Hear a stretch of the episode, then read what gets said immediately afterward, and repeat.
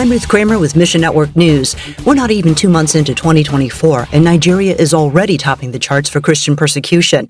Dozens of believers have lost their lives, while at least 100 Christians were kidnapped during the first part of January. In the full story at our website, the Voice of the Martyrs Canada partner John Joseph Hayab describes three factors driving Nigeria's kidnapping crisis. What is happening in northern Nigeria today has a lot of religious ground. There is a deliberate ploy to ensure that Christians suffer. They could kidnap all other people, whether they are Christians or Muslim, and just collect money and they go.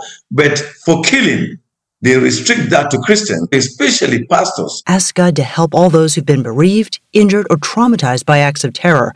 Pray the Lord will provide for those who've been displaced by violent attacks. And Iran may be one of the world's toughest places to follow Christ, but it also has tremendous gospel growth opportunities. Transform Iran is committed to developing leaders that'll change Iran and the surrounding region.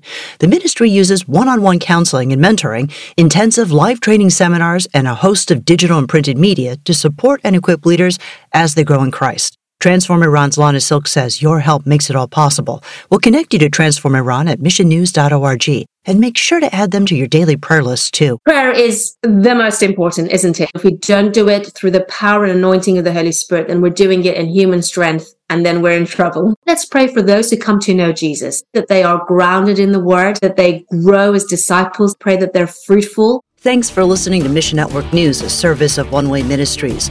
We're listener supported by people just like you. So by giving to Mission Network News, you enable us to keep the stories of God's kingdom coming. So join us here on Facebook, Twitter, or Instagram. You can also find us on Alexa, iTunes, or TWR360. Look for links at missionnews.org. I'm Ruth Kramer.